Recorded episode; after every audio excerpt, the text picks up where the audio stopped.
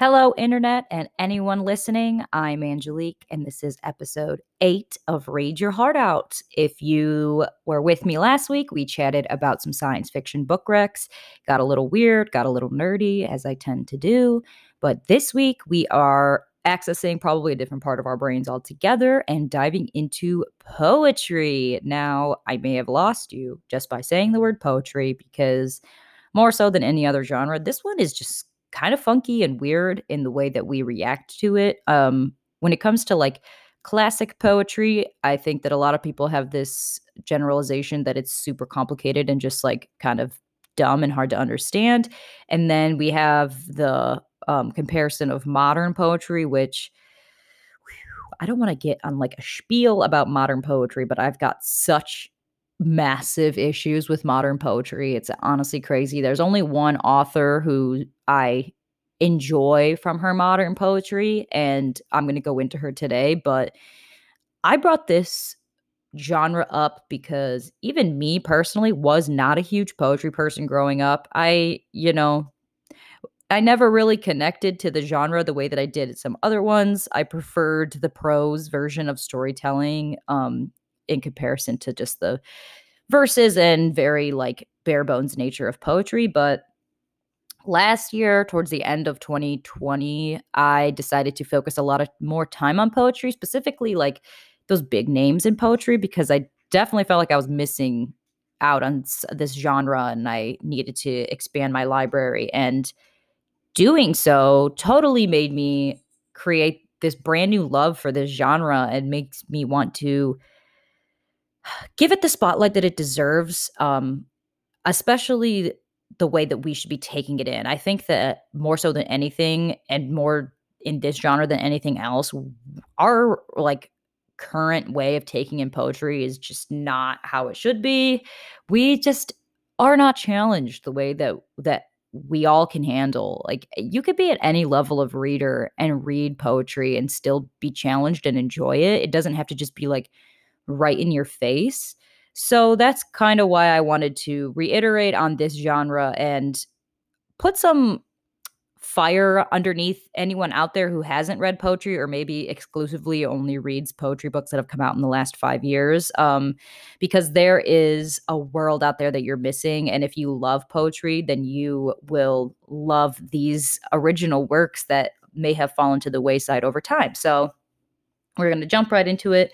This one won't be super like focusing on the book so much as just giving you a rundown of some great authors that I've read. And I do have a modern poetry book in here. Um, so don't fret. Don't just feel like I'm shitting all over modern poetry because that's like uh, 95% true. but that's okay. All right. So we're going to go ahead and get started with our first recommendation.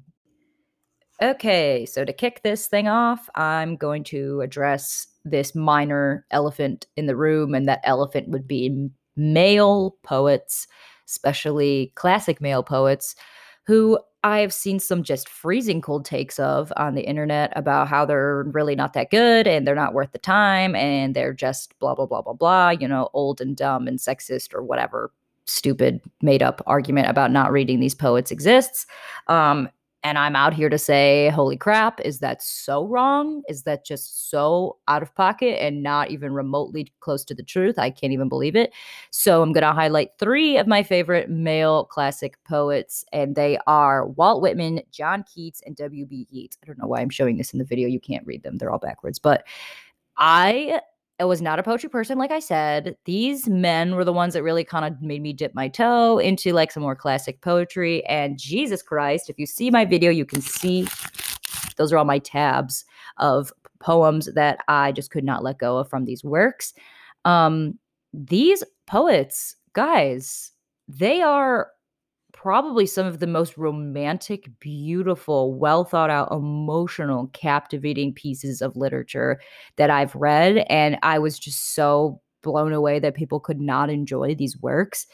Um, that I had to bring them all in together and lump them in and, and have a, a nice little chat with y'all about them because please, if you love any kind of poetry, if you just love like love or feeling or just like, you know, being emotional, please check out these poets, any of the three, because holy crap, it is chock full of them. They are just, they have to do with the earth and with ourselves and with our connections to the universe and our connections to each other and our purposes in life and our purposes in love and and our when we have these feelings of love and, and lust and emotion and adoration, some of them aren't right and some of them are right. And what does that look like when they are meant to be and when they aren't? And it's just these big questions of the universe that we as human beings always ask ourselves because naturally we are introspective people and they do it and they frame it and they water it down into stanzas and verses and they just gut punch you with the emotion and what is really clear in the talent of these of these poets is that they're able to do it with so little words and so little like real like actual heft but they get their point across in such a little amount of actual like language. And that is the mark of a true talent and a true skill. And that's why poetry when it's good it's really good. And when it's bad it's really fucking bad. So here in this instance these three classics if you've ever heard anything bad about W.B. Yeats, John Keats, or Walt Whitman, which I don't know why you would, but if you have, ignore them. Take it from a person who is not a poetry snob, but has read enough of her life to to I hope at least some level be able to tell the difference between good and bad. And I'm telling you, these books are worth the read. These collections of works are so worth the read. I don't have any specific books of these three. I just have like the poetry of them. I just found them like five bucks somewhere at a bookstore. So they're not even like expensive to get into. You know, a lot of today's current ratings, when you buy new books, eh, God, it's a pricey freaking thing to do. And so that's another reason why I found myself in the world of classics and old books because they're cheap and easy for me to get, um, which is another win. And then you get amazing prose and literature or poetry on top of it, which is like a double win. So check out these three authors, give their poetry a chance, especially with poetry more than anything else. If you don't feel those hooks sink into you within the first couple of pages or poems, don't give up on them because while there are plenty in those books that I loved, there's obviously going to be some that some that, you know, just didn't really like hit as much as the other ones did because everyone's different. And again, that's like kind of the beauty of poetry is that everybody is hooked onto something else compared to everybody else. So check out W.B. Yeats, John Keats, and Walt Whitman and let me know what you guys think. Okay, so we touched base on the classic male poets, but I have one classic female poet um, Emily Dickinson. I have a book of her collected poems. And oh my God. I mean, if the men were emotional, the female voice of Emily Dickinson is just fucking amazing. I was blown away by her and her work. She is just this very real, visceral, a little bit melancholy, a little bit tragic of a voice that just punches through the page. Every one of her poems, even though they're not really that great to read or like fun of a theme to like dive into, they are just impossible to get out of because I want to know every literal feeling that this woman has. I want her to write it down for me and I want her to tell me it in the most flowery, artistic way that she can possibly think of because she can do it in every way possible. She is just unbelievably amazing. And what I really, really love about Emily Dickinson is that where we are used to male voices getting into the nitty gritty, the dark, deep depths of human soul and psyche because, you know, especially older, more classic works, males were the ones doing those kind of deep dives into ourselves and into human life and those kind of things. And if females did do it, then they weren't really just taking that seriously. So it didn't really matter. But Emily Dickinson, she does it and she does it so well that it's just impossible to deny her talent and her skill she's not this happy go lucky woman. She's not this, you know, lovey dovey, I'm all about peace and love in the universe type of person. She's a little bit nihilistic. She's a little bit depressing and a little bit dark and and moody and all these kinds of things. And I just love that because no person is one thing. And while we maybe tend to be more on one side than the other when it comes to our personalities, she does not fit the mold of what a woman would normally look like. She is, you know, she's just very rough around the edges and not in the way that she's like rude or anything. Rough around the edges in that she is she is emotional and she's alive and she's not going to sand down her her sharpness to live in this society that she found herself. She's not going to to to shrink and and mold herself into something that doesn't belong to her. She is every aspect of her personality. She is hard and rough, and sometimes she's soft, and sometimes she is loving, and sometimes she is caring, but other times she's eh, eh, indifferent she doesn't care she's not going to put too much thought and and energy into something that isn't giving her things and in a lot of the thought and energy she is putting it into um, are sometimes things that maybe we shouldn't for the greater good of ourself and our health but that doesn't matter because you know as people we tend to do the things that maybe is not the best for us and that's kind of what she did. She lived in this world of of sad and of like upset and and unfair and for a lot of people they will do anything to avoid being in that world and for other people they will sit in it and then create to get out of that world and that's what Emily Dickinson did. She created and boy did she create. Her talent is just beautiful. Chef's kiss. And the fact that she's a woman breaking down real barriers, especially in literature and especially in poetry, is just another amazing thing because what do we think of probably when we think of women poets is just, you know, I love him and I love, or I love her and I love life, or I'm so heartbroken and all these things. And that's just not Emily Dickinson. That's just not who she is. And for a lot of people in her time, that was not something they appreciated. And she's one of those people that, as time passed, are are emerging as female liter- literature hero. She's not a made up person, but like in the world of literature, in the world of female authors, she's a hero. And I just absolutely love that about her. And when I read her poems, I just couldn't couldn't stop that very real visceral reaction of jesus this is this is art. Like this is really art right here. And that's such an awesome thing to feel in any way like whether it's movies or tv doesn't matter but i really just appreciate everything emily dickinson does. So i would so highly recommend any of her collected works. Mine is just the barnes and noble classics collection of poems of emily dickinson's because you know how much i love that little exclusive collection from barnes and noble. But that's the one that I read. She's probably got some other ones, some of her like actual works that she published. Um, I just got a bunch of them all together, but please check out Emily Dickinson and all of her amazing poetry and reach out and let me know what you guys thought.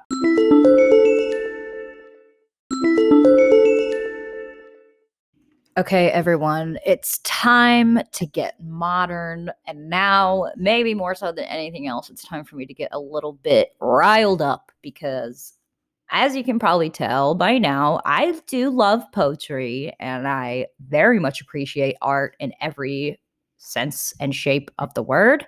I'm here for the artists. I'm not the kind of person who's just going to automatically judge somebody um, based on what kind of art they put out, especially as someone who puts out my own art in some kind of shape and whatever. Um, it's a little bit hypocritical for me to just judge people. So I don't. I love artists and I love art. But with that said, what the hell is modern poetry? It is not what it should be. I really didn't want to give a specific, but you probably heard this so many times on the internet. Milk and Honey is just like this perfect encapsulation of what modern poetry has become. And there are a ridiculous amount of poetry books copying this format of Milk and Honey. And listen, if you read Milk and Honey, no, no shade. That's fine. I don't have an issue with you reading that. The issue that I have is if you think that that's the pinnacle of poetry because it is just so honestly it's unfair. It's unfair to you as a reader to read something like that and and have somebody sell you that and say this is art. This is true art. Because come on now I, I hate to be so angry about it but it's just like you could do that. Like you, who probably is not a writer or an author, or maybe you read sometimes, or maybe you don't even fucking read at all. You could write that book. Like it's not digging that deep into anything. It's very, very surface level. Like probably the fucking definition of surface level is what Milk and Honey and those type of poetry books are. And my issue is you as a consumer or just as a person taking an art should demand more. You should expect more, especially from a genre that is like all about human expression. That's not human expression, just being like, he said goodbye and I sat and cried or something stupid like that. That's not expression. That's just, that's like sixth grade poetry right there. And if you're going to sell that book for, I don't know, fucking $10 at where at Target or wherever you're at, absolutely not. Absolutely not. I have an issue with that. I have a problem with that because, yes, it is an achievement to create a book and it is an achievement to publish a book, but not every book is art. Okay. Some of them should have never seen the light of day. And I'm not saying that about Milk and Honey, but I am saying that about a lot of modern poetry books. They are rotting away our brains. They are rotting away our ability to take in poet poetic literature because they are not challenging you at all. When I think of those books and I think of your brain and I think of your brain as this very vast and deep pool, even if you don't consider yourself a complicated, intelligent, deep person, I mean, that's really not true. Everyone is just like by being a human being, you are deep because you're alive and you have a conscience, and that's going to make you deep. These books are mocking you. They're mocking your depth. They're mocking your ability to feel and your ability to express those feelings because it's what's written down on those pages is like the first thought that comes in your head when you have a feeling. And a lot of times, if you are a person who has created anything, you know first drafts are usually not the ones that see the light of day, as they shouldn't, because we should censor and filter our thoughts and filter our works. So yeah, your first reactions, your first thoughts, and those initial things, if they're, and this is what happens, if they're literally just written down and not expounded on or expanded on or thought upon or built upon in any way, shape, or form, they're doing you a disservice. You're doing yourself a disservice because there are poets out there that will take a feeling that is universal as what poetry is and they will shape it in a way that you may never have thought of before. And that is art and poetry, not I looked outside the window today and I couldn't go out because I was too sad or something. It's just so basic. It just is so basic. And there's nothing wrong with like introductory basic art, but there's a problem when these artists I don't even know, Rupi something. I don't even remember what that person's fucking name was that wrote Milk and Honey, but they've created a new template and that is my issue because burn the template, burn it, pretend like you never saw it. We can create poetry out of just being alive, even without any past experience. And these people know this, but they don't care because they don't want to like really dig into the artistic integrity of art and of literature. And they know that a lot of us, the lay people in the world, don't dig in to literature and art as much as like beyond what's presented to us. And that's okay because we should seek out the things that we find connections to when it's presented. Maybe you like one thing more than the other, and you go and search that thing out, totally fine. The thing is, those books, modern poetry, are not what poetry is. And I have two modern poetry books that are good examples of poetry. I have Courtney Peppernell, Pillow Thoughts. She's got like five fucking books out now. And then I have Nikita Gill. She did Great Goddesses, and she's done other ones as well. Um, amazing. Perfect, actual long, like really thought out passages of poetry that don't just have to do with heartbreak. That's my other big issue is these modern poetry books. Ladies, are you only the people that you love? Are you only the people that have broken your heart? No, you are a person. You are a well rounded person who may have had a bad experience in a relationship, but that's not your defining trait. And that's what these books are that heartbreak and love are like the only things worth expounding and defining. And that's another massive issue I have because, um, no, just no. What do you mean? I, I, you can't like convince me that these th- these books are artistic and they have the integrity of artists because they just fucking don't. So the two books that I have, sorry, I got really freaking worked up there, and I could get more worked up, but I'm controlling myself. Pillow Thoughts and Great Goddesses. Pillow Thoughts is so absolutely beautiful. When I read Courtney Pep, this Courtney Peppernell's first book, when I read this, I was floored by her. I mean, she has her heartbreaks in there, you know, she's got her stereotypical poetry stuff, but this book is all about you and it's all about your inner power and like the ability that you're able to create and your inner shine. And I love that. We should be focusing on ourselves and and our relationships and like those things that other poetry books might focus on instead. We can relate them to ourselves in the way that we move on from them without focusing solely on this other person and this cause of pain. So, that's like my thing is like Courtney Peppernell will take the breakup trope, but instead of being like, this person broke me and I'll never be the same, she says, I am broken, but I'm going to take my shards and look at this thing that I built from all the pieces of me that this person left behind. It's just two totally different ways of looking at the same thing. And you should look for the one that is focused on you. Stop reading poetry books that are crying about losing a loved one. Stop reading like not a loved one, but like a relation, like a relationship, a significant other. Stop reading those because one, you don't need another person to complete you in life, and two, you don't need a kind of a grifter. Honestly, those books are so bad. I think that they're like grifting people out of money to tell you what is worth your time and energy to put your emotions in. Because I'm I right here as me. I don't know you if I do know you, then this is doubly true. But I, I don't know you. And I'm telling you, you deserve better than those books. You deserve better than just the surface level because we are not surface level beings. So if you want a more modern one that it will definitely be easier to get into, and these are also female authors, try Pillow Thoughts, try Great Goddesses. You'll probably see what I mean if you've only ever read Milk and Honey before, or if you've never read Milk and Honey, read one of these and then read Milk and Honey. And girl, boy, they, you will see what I'm talking about. It is just like kind of ridiculous at this point, the difference between these like types of art, but I digress. I want to challenge you out there as readers and as people taking in art. We need to get better at taking in art so that we know what's good and what's not good and and where to put our energy and time because you know, you are important and your time is important and you shouldn't waste it on people that are just going to be like, oh, surface level. Oh, first thought I've ever had. Oh, let me scratch the depth of what I really feel. And that'll be fine for you. You don't need any more. Fuck that. That's all I got to say to that. and that is a wrap on episode eight this one definitely feels like I was angry when I came to record it, and I hope that uh, I didn't push people away from like trying out poetry or thinking that I'm a freaking maniac.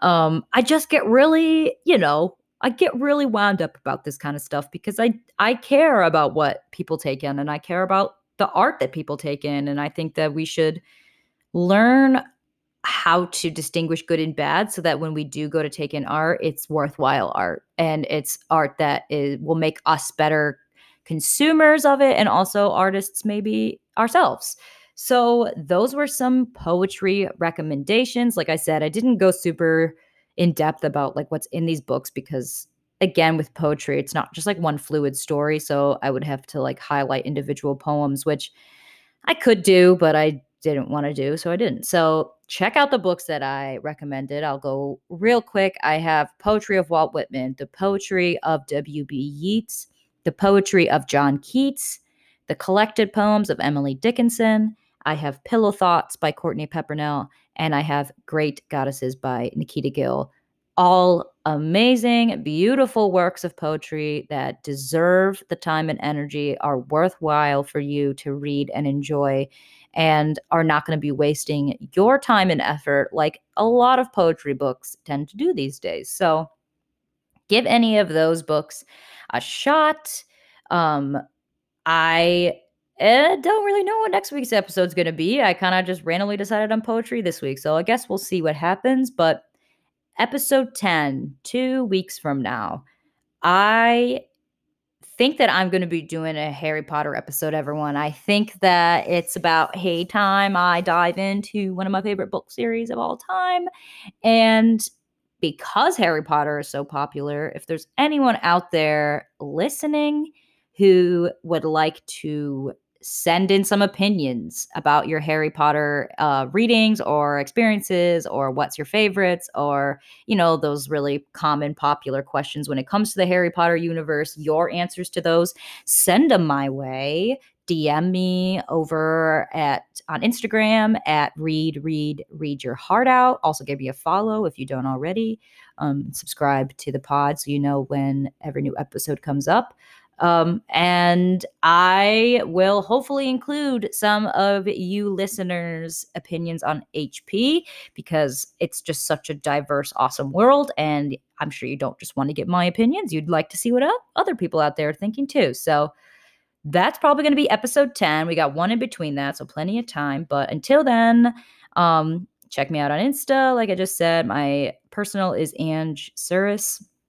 Um, but in the meantime, stay safe out there, everybody. Make sure that we are treating everyone with kindness and, of course, read your heart out.